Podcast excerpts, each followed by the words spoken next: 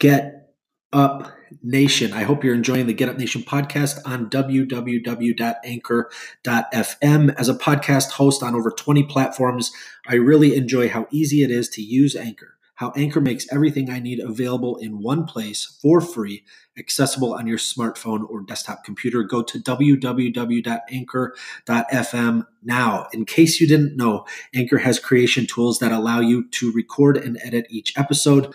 If you're concerned about the distribution of your hard work, don't sweat it because Anchor takes care of that too. If you're considering becoming a podcaster, I would highly recommend Anchor as your choice to begin sharing your content with the world.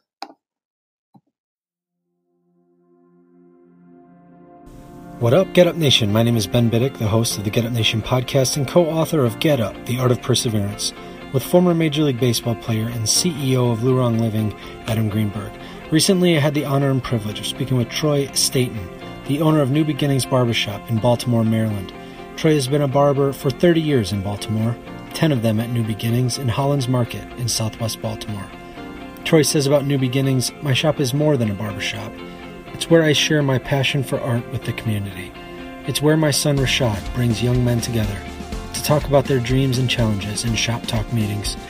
And it's where I join with businesses to bring health screenings and services to the community." Troy says, "Being a barber is how I make my living, but the community inside and outside the barbershop is my life."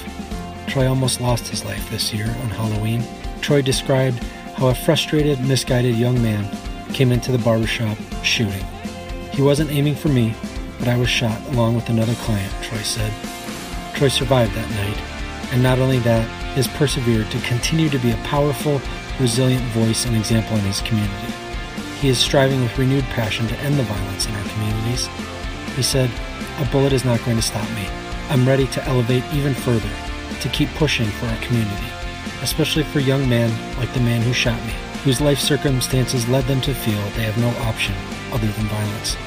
I want to reach them and show them there's another way." I am absolutely honored Troy has taken time to speak with me on the Get Up Nation podcast. Troy, thank you for taking time out today. Thank you. Not a problem. Troy, will you share with Get Up Nation why New Beginnings Barbershop is such a sacred place in the community? Well, New Beginnings Barbershop has been established in two thousand eight. And with that being said, New Beginnings Barbershop, like I always say, is much more than a barbershop. It's a community hub. It's a community center where we do a lot of other community-based projects. Like, we work collaboratively with so many different entities within the city. We work with the mayor's office, with the youth work program, where in the summertime, young men and women can join the Baltimore Youth Work Program. They can get their community hours that they need for graduation, as well as uh, get a salary from the city. And it works with them. We partner with uh, Saint Peter's Adult Day Program, whereas for the past six years, volunteers that's from the program come to the barbershop. They volunteer their service. It helps them with their social skills. We've also partnered with Mike and Merlin Institution of Arts with the curatorial program. We was a part of Reginald Lewis. We've partnered with Harbor Bank, with the Haskins Center, where I curate exhibitions with them, as well as in two thousand ten, two thousand eleven with the Black Male Identity Project, with the President Obama's Barbershop Coalition. So we've done a lot of community work. We've also done food drives, shoe drives for community and a whole. With that, we just serve the purpose and the needs that's needed in the community through a barbershop, for which has always been there and is still through the barbershops. And we provide the services that's needed. So, like, as we speak now, we partner with Kaiser Permanente in helping provide free healthcare screenings to people in the community that normally wouldn't get it, that's at high risk. We work with um, various other organizations and just providing basic needs and fundamentals. We also serve the purpose for where we're at in the two one two two three with the problem where information deserts, where we provide free Wi-Fi as well as tablets for anybody who needed to conquer the issue with the information that, to conquer the issues with the food desert, to conquer the issue with the health desert. I believe in solely solutions over the problems. You identify what the issue, what the problem is, and you come up with a solution. So that's what makes us much more than a barbershop. So with that, you know, for where we are in the community for which we stand right now, there's approximately over twenty-one barbershops within a four-block radius. So there's an oversaturation of barbershops. So you have to find something, do something that makes this one particular barbershop unique. And we're not unique, we're just doing what's needed. We're serving the community. We're being supportive of a community. And that's the history of the barbershop. But in the last century or so, things have been far to the left where the message and the purpose of what the barbershop's supposed to serve.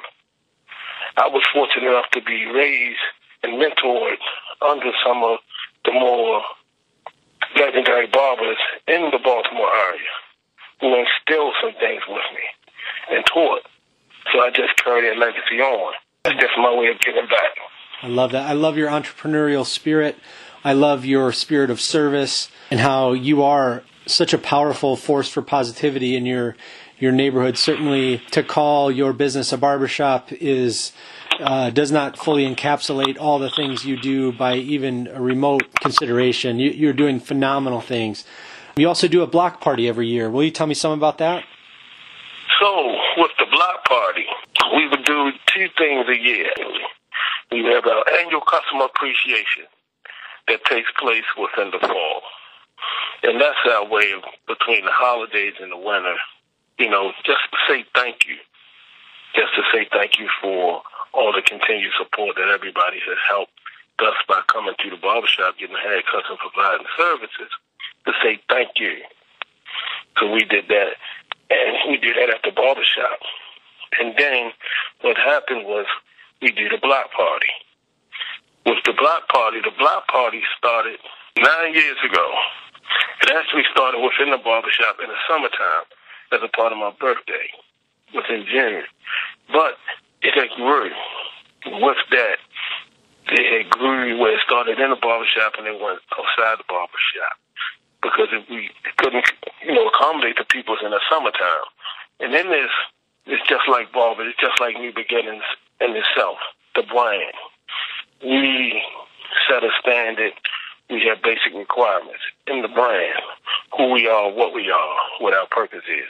And the barbershop, the block party, was just a labor of love, just to expand it to the community and the whole community, everyone.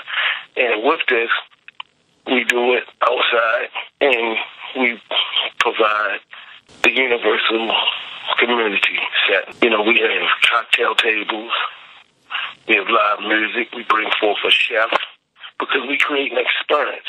Like I say, we're in the two one two two three, where there's, you know, a high, high level of non-high school completion. The high school completion is at fifty-two percent. So you got forty-eight percent of the people who do not even graduate from high school. You know, the number one, two, and three causes of death is high blood pressure, blood disease, and cancer, lack of food, exercise, and diet. Then we also have high crime, you know, where the fatality level between sixteen and twenty-five is one of the highest in the city, in the two one two two three. So with all of that saying, there has to be a different approach with doing things. And we have to set a standard and show our people in our community that we appreciate you and there is a different way and there's a better way. So that's why we provide the services that we do. I understand these issues. I appeal to them. So with the block party, with the block party, we set the block party up once a year. We get all the necessary permits, bring forth a chef. I bring a chef in every year to provide and for people to see that there is a chef. These are healthy meals that's being served. We uh, we have an open raw bar. With this raw bar, you know, this is an adult affair, but it's invited for the whole community because it starts at six o'clock in the evening until eleven. twelve o'clock. And that's because we have the market that's right across the street, and the market is still going on. So we must support and work collaboratively with the market. So once the market shuts down at six p m, the block party begins. But we also, all the food that's purchased for the block party is also purchased in that market. The fruit salad that's purchased, the cases of chicken, the cases of ribs. Everything that's used in that market is supported, and then we, we support one another, because I could go to any place else, but I need to keep it in my community. So I back all the purchases from the market. Then, like I said, bring in a chef, bring in a D J. Then on the other side of the market, we have another or another crowd for the thirty and under, for the young. So we bring in the whole community. We're addressing the issue with the younger people in the community, where they have their stage. And then we have another crowd for the forty and over. And then everything is served free. There's no there's no cost. Wow. All you have to do is just bring your chair and a, and a happy attitude. Wow. That's a very diverse community, as well as we recognize other community organizations for their service and their work that they do in the community. And with that, we do that through the other project, the Luvs Art Project. When did you decide that you wanted to be a barber, and wh when did you realize that you could have such an impact in your community as a barber? Well, I've been barbering since I was thirteen years old. I became a barber like most typical kids. My story is, my mother cut my hair. I couldn't, I couldn't walk outside with that haircut, so I got in the mirror to straighten it out. From there, I did a little, I did, I did better than she did. I cut my brother's hair. And then my other friends was like, hey, can you cut my hair? Before I knew it, I was cutting all of my friends' hair. Hmm. And I was like, this, I think I could do this. And then I went to the, the gentleman I saved was the fisherman. They said, if you give a man a fish, you eat for a day, but if you teach him how to fish, he'll be able to live and feed his family, take care of himself. So these gentlemen told me how to fish, and this was in the Troy Shopping Center.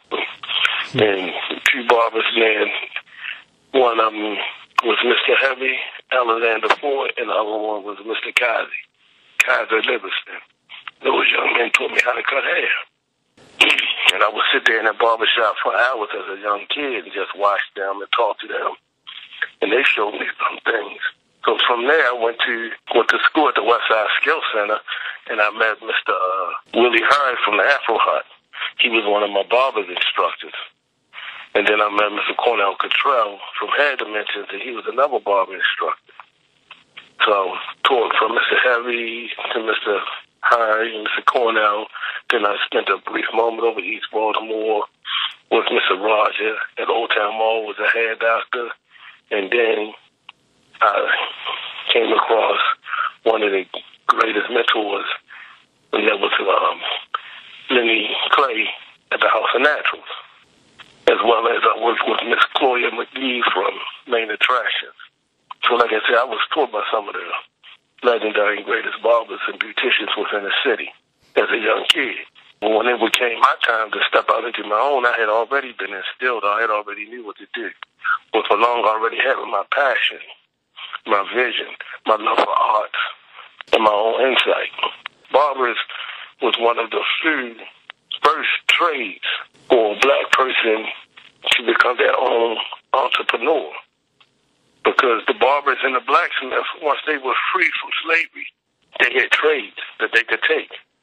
You know, the historical fact is the black barber wasn't allowed to cut the black, double black servant's hair, slave's hair. They could only cut the masters, and other people of prestige. So the barbers would travel with their masters and go to plantation to plantation to, to provide haircuts. So that was one of the first trades. Barbers also played a bigger role than just the red, white, and blue. You know, barbers were always people of prestige. You know, they were deacons and clergy. Some of the most influential people in today's society are sons and daughters of barbers.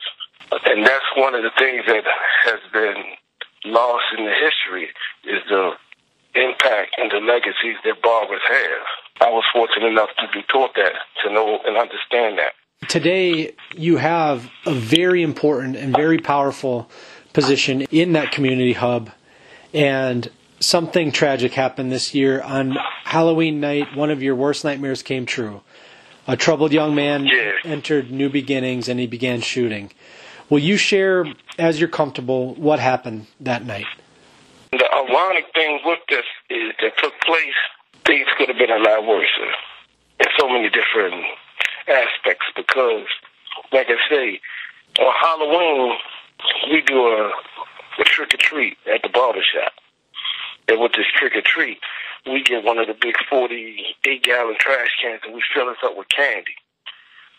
And we have all the kids and everybody in the community come through because we know that they can get good candy and they will be safe at the barbershop with the candy that we give out. All right. What happened was this year we were so busy and so many things going on. My assistant barber, he had the candy and had to go back and get it. So before the candy was distributed, because he had left out to get the candy, and there's a school down the street within one hundred yards, and this took place around three thirty. At that time, that's the time of the day when the children would normally be coming through. So what happened was around three o'clock, we hear this pop-popping going outside, and like it's somebody shooting. Then it got louder. And the individual was coming into the barbershop shooting. Wasn't aimed at no particular individual. Wasn't no armed robbery. They just came in shooting and running.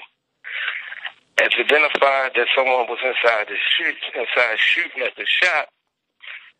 I had a young man in my chair. So as the young man is in my chair, I push him down to take cover. And it was in such a blur because it was real fast, and the individual, I was later told, had a mask and a hoodie on. They ran in and ran out real fast. So as everything stopped and everyone's on the ground, we do a quick assessment. Like, is everybody all right? Everybody all right? One gentleman that was across from me said he got hit in the foot. So as we were saying, does anybody else got hit or whatnot? I feel this warm, tingling sensation burning in the back of my neck. As I feel this, you know, this warm, burning sensation in the back of my neck, I check my neck and I see that I've been hit and I'm bleeding. At that moment, I just said to myself, damn, my work hasn't been done. And I say, I've been hit. And then my team, the New Beginnings team, the New Beginnings family, they stepped up and they assist the situation. They was like, get down. And they get down, don't move. They called nine one one. And the emergency response team was there immediately. Mm-hmm. Next thing I know, they strapped on the gun and they got me to shock trauma. Wow. It was real fast. It was at a blur. No one was identified. There was no one particular victim, no one particular target. It was just a random night. After this event, you said, God, let me know I'm not done with you. There's something bigger and greater, and it's time to take it on. Things yes. happen for a reason. I love my community. When I realized that I had been hit, and it wasn't fatal, my next reaction, my next response was a feeling of more determination.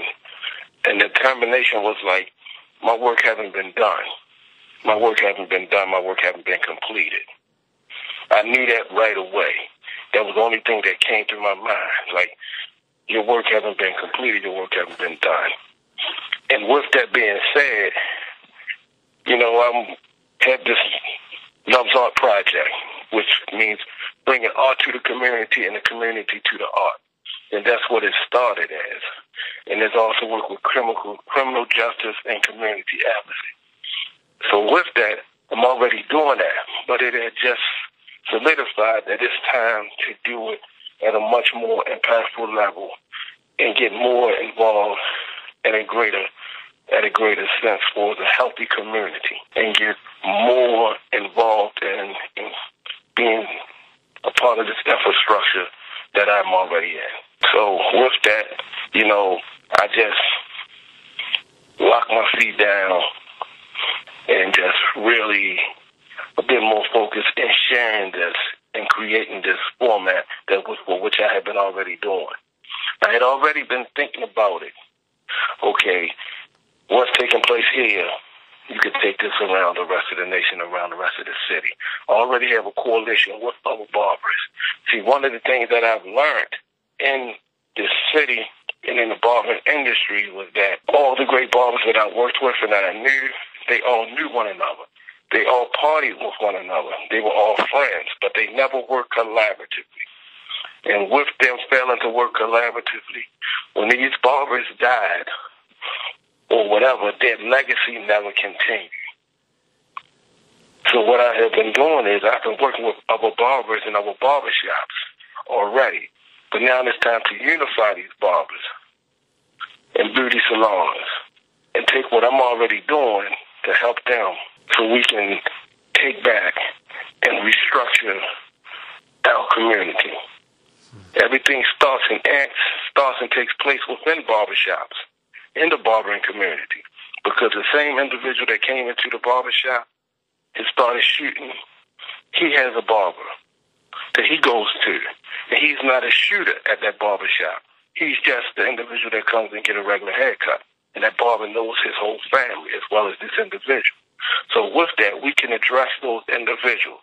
That's why I say I'm not upset with the person. I understand.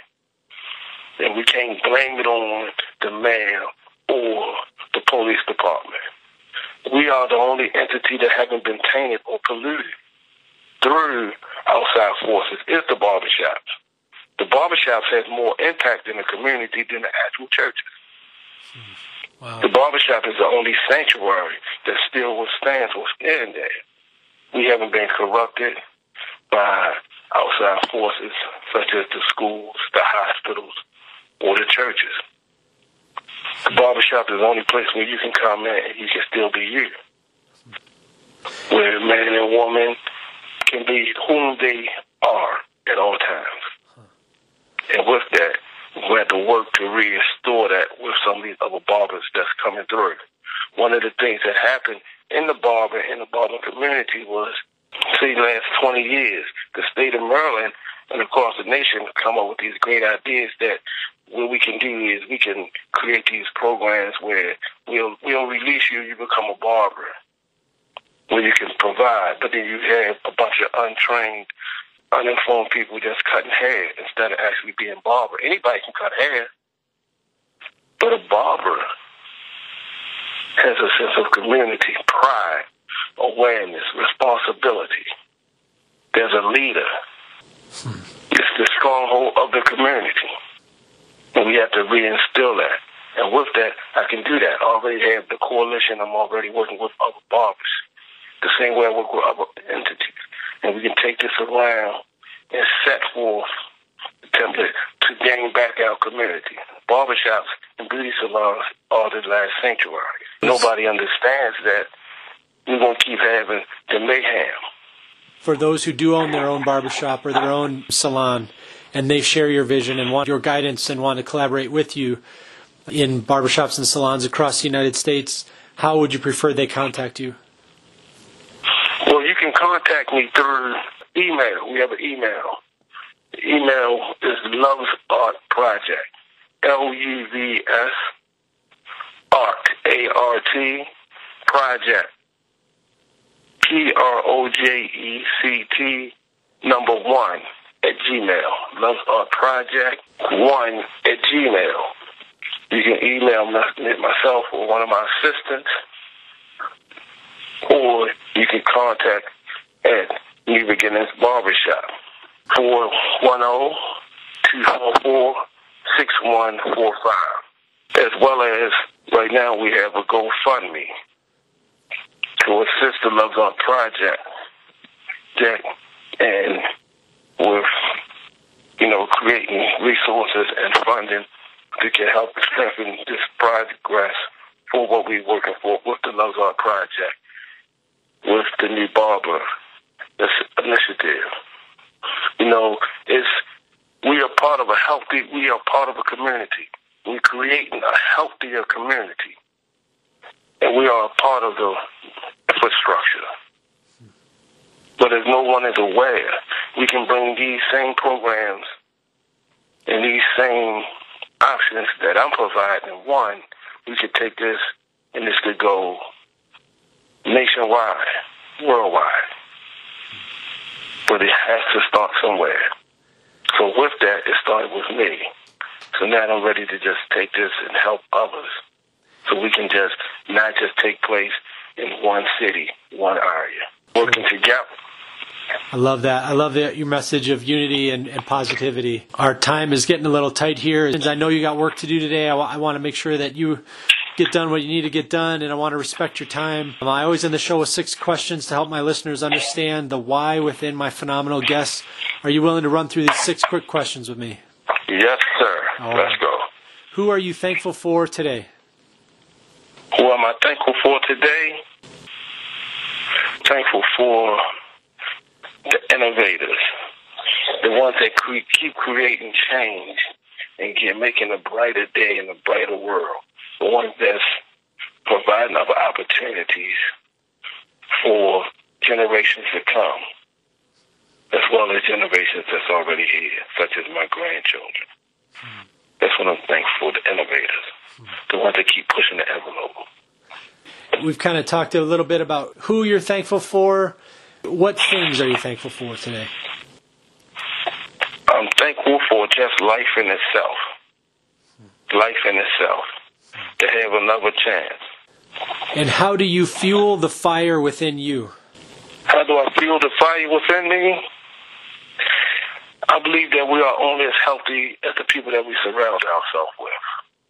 So in fueling my fire, I must stay around healthy people, my tribe, people who believe in me, people that support me, and other people. Because I believe that if I'm, a, if I'm in a circle of people and I'm the smartest, the smartest person in that crowd, in that circle, I'm in trouble. So I need to be around other innovators, other disruptive innovators. What is one thing adversity has taught you to value? One thing that adversity has taught me to value is perseverance. You got to believe in yourself. You got to believe in your own vision. Because once upon a time, I was crazy when I went to individuals and said I wanted to bring fine art to a barbershop. The neighbors looking at me like, my work hangs in national galleries. And I said, but I want to show it, and I want to explain to people that normally wouldn't see it. And that perseverance and that believing and that self-determination to never give up gave me a greater sense of appreciation and belief that anything is possible. I love that. What are you doing today you never thought you could? What am I doing today that I never thought I could? Is That's a tough one because I always knew that I could do things. One of the things that I'm doing today that I thought I never could would be making my dreams into a reality, such as working on this new level of elevation to take this Luvs Art Project, the New Beginnings template, and to help others outside of myself and outside of my city, outside of the community, to be able to expose and help others at such another level, to take a tragedy, to take a travesty and turn it into something positive. And then my my last of this six-question series, what'll you do tomorrow that you never thought you could? Sounds like taking this nationwide. It sounds like worldwide. That's it. That's it. That's it. Because hmm. who would ever thought there was something happening in Southwest Baltimore at a barbershop could be the birthplace for something greater to help. You know, everyone keeps saying, what's the solution to this problem right now? I have one of the answers. We have to take back our community. And in taking back our community, we must step up and be responsible in our community. We can't wait for the government. We can't wait for public assistance or policy. Right. We are public assistance. We are policy. We have to bring forth community. We have to bring forth accountability. And how we do that, it starts with in the barbershops, in the beauty salons, where people are talking, where the elders is telling the younger people, listen, you can't do this. Wow. And that's something that got away. We are the programs. The programs are the individuals that speak. They bring forth accountability in our community. I'm, I'm living proof of it. You know, like I said, I believe in solutions over problems. And I address the problems with bringing forth solutions. Food deserts, information deserts, job training, providing people with a lifestyle and a way of living by taking care of themselves, by giving them a job at a barbershop, addressing the social and economic issues with mental illness. When you bring someone in and let them volunteer and they work with others to help them with their self-esteem and issues. Working with the city with the youth work program. Let's not talk about it, let's be about it. That's what barbers and barbershops have been doing for years. And now I work with other barbershops to help them. It ain't about talking, it's about showing. That's right.